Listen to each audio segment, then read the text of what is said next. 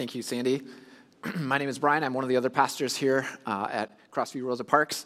And we had an interesting morning uh, as we were getting things ready. We, uh, of course, have to set up all of this each week. So we have a big trailer if you haven't helped out. And uh, so I got a picture of this this morning. This was exciting. The lock was not working. So can we get the picture up there? So uh, we found another way to get the lock open. Uh, we borrowed the grinder from our custodial staff here. Uh, thank you, and got that that working. Pretty exciting.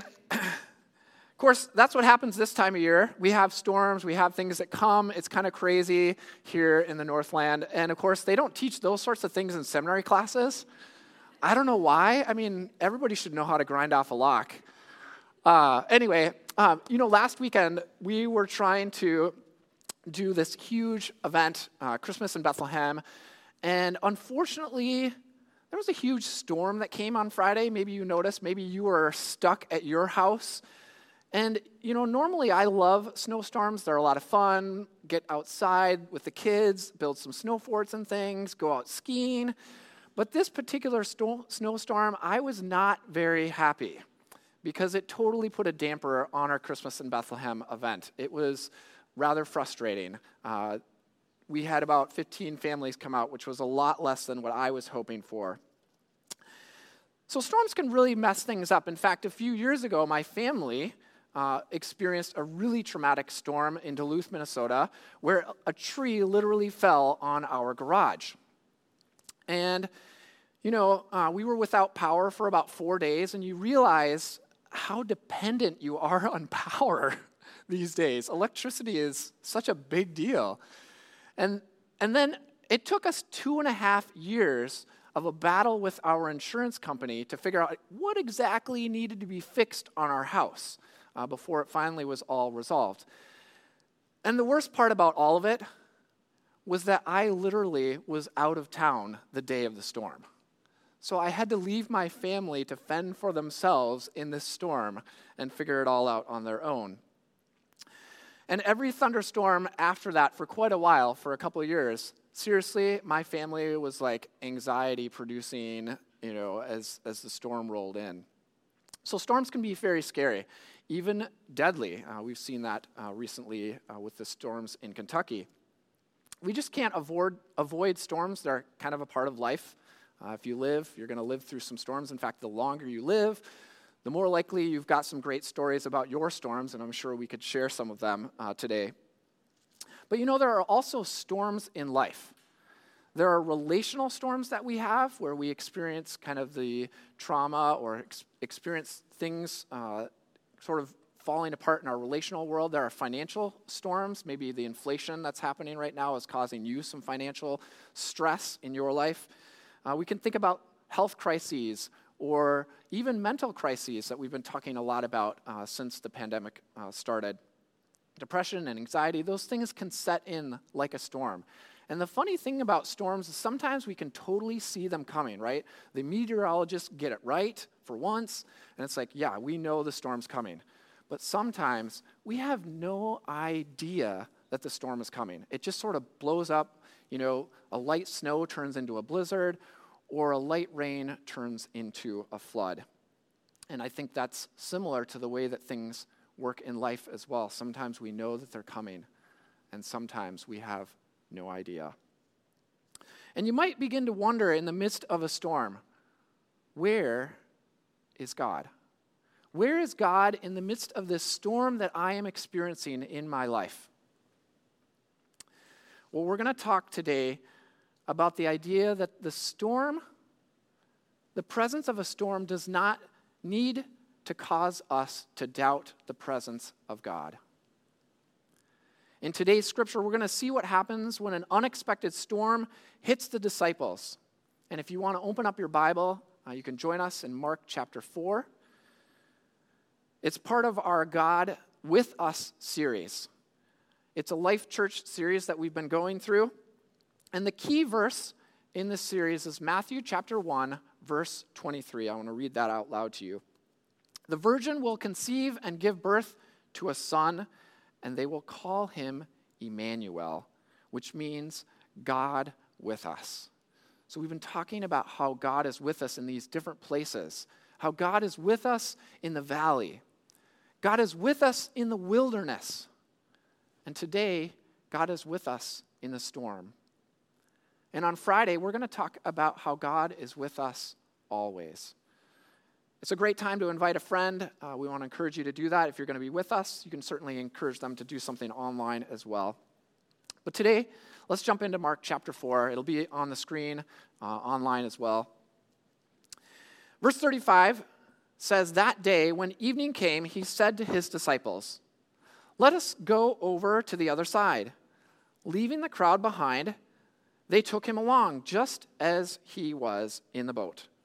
There were also other boats with him. A furious squall came up, and the waves broke over the boat, so that it was nearly swamped. Jesus was in the stern, sleeping on a cushion. The disciples woke him and said to him, Teacher, don't you care if we drown?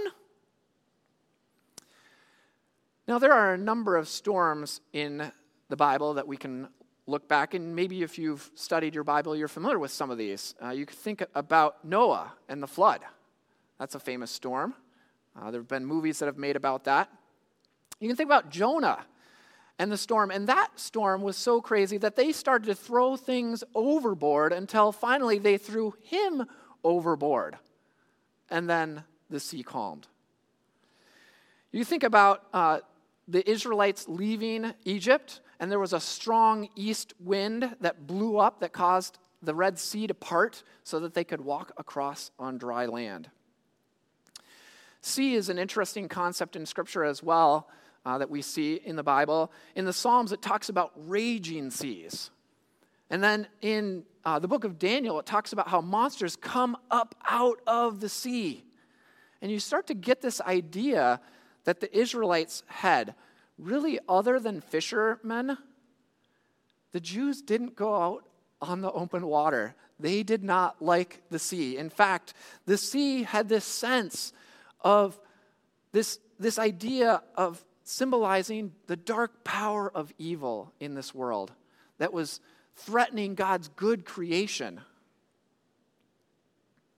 So, no doubt the readers would have been thinking about some of these things, and even the disciples would have been thinking about some of these things as they set out on the Sea of Galilee, which is known today still as a place where storms can blow up quickly.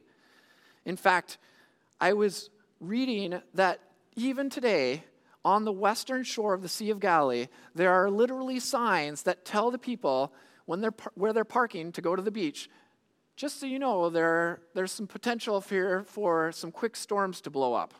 So, this is a known fact. And so the disciples in the midst of this storm are freaking out, and you can understand why. It's scary, something that they would have been potentially scared about.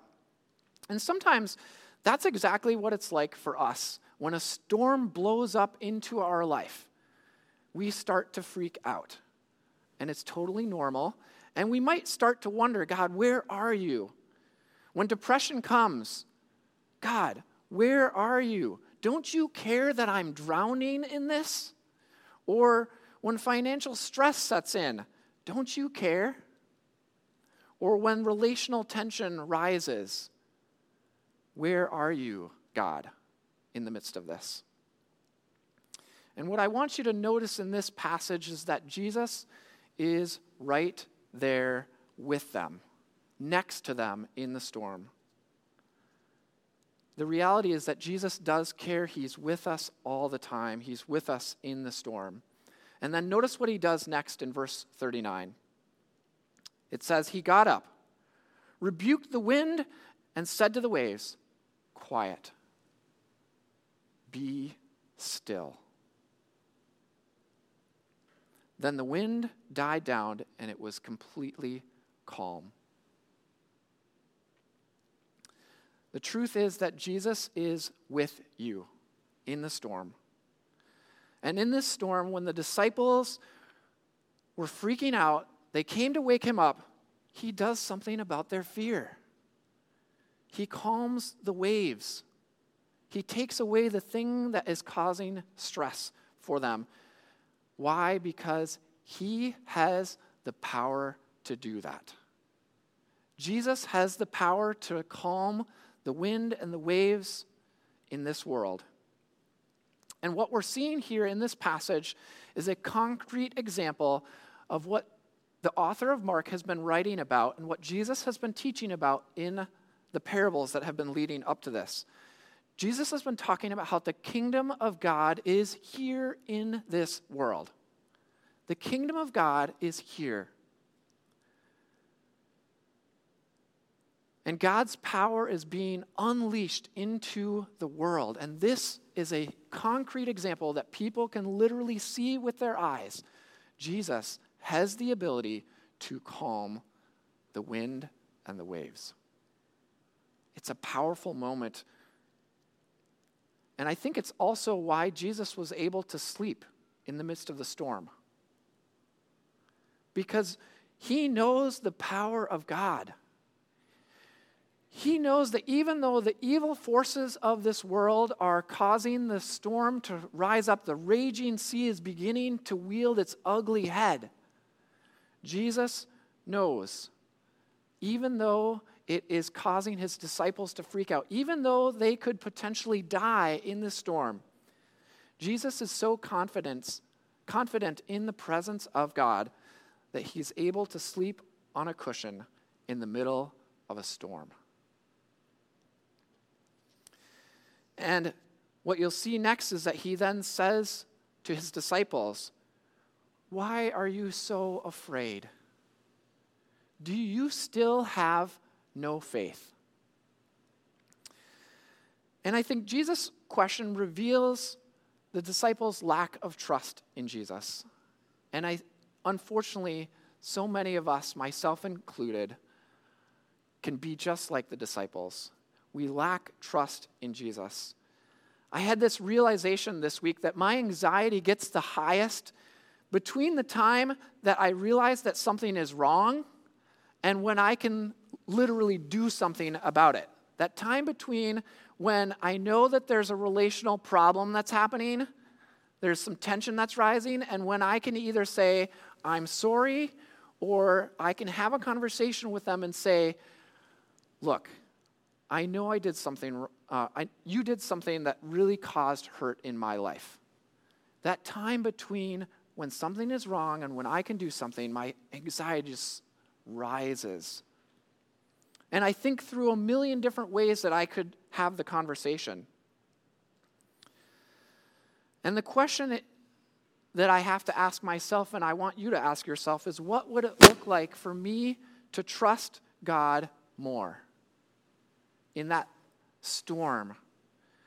And how do I grow my faith so that I can trust God more? Well, I think verse 41 gives us a little bit of a clue. It says, The disciples were terrified and asked each other, Who is this? Even the wind and the waves obey him. Isn't that interesting? See, faith is trusting in someone or something else. So faith and trust grow as we get to know the person or as we get to know the thing that we're putting our trust in. That's how our faith grows. As we get to know that person, as we see their faithfulness, our faith begins to grow. And the disciples are just getting to know Jesus. And they're catching a glimpse of what he can do, what his power is. Even the wind and the waves obey Jesus. Wow. And over the next couple chapters, the disciples are going to see that Jesus has power over a number of different things, including demons and death itself. And that's pretty cool. And I want you to notice what's happening in the disciples' hearts and in their minds. Their fear is transferring from the storm to Jesus. And we're not talking about a fear of Jesus, it's more of like a respect of Jesus. I would put it this way their focus is moving from the storm that's causing trouble in their life to Jesus and what he can do in their lives. and their faith is beginning to grow. They're beginning to see who Jesus is. And the more you get to know Jesus, the more you can trust Jesus. And the more that you get to know Jesus, the more that you're going to see that peace is not the absence of a storm. In fact, John 16, 13 reminds us that you will, in this life, you will have troubles. But take heart, I have overcome the world. So, peace is not the absence of a storm. That's not what we're looking for. Peace is found in the person and presence of Jesus. That is where peace is found. So, faith is not everything going my way, it's not me in control.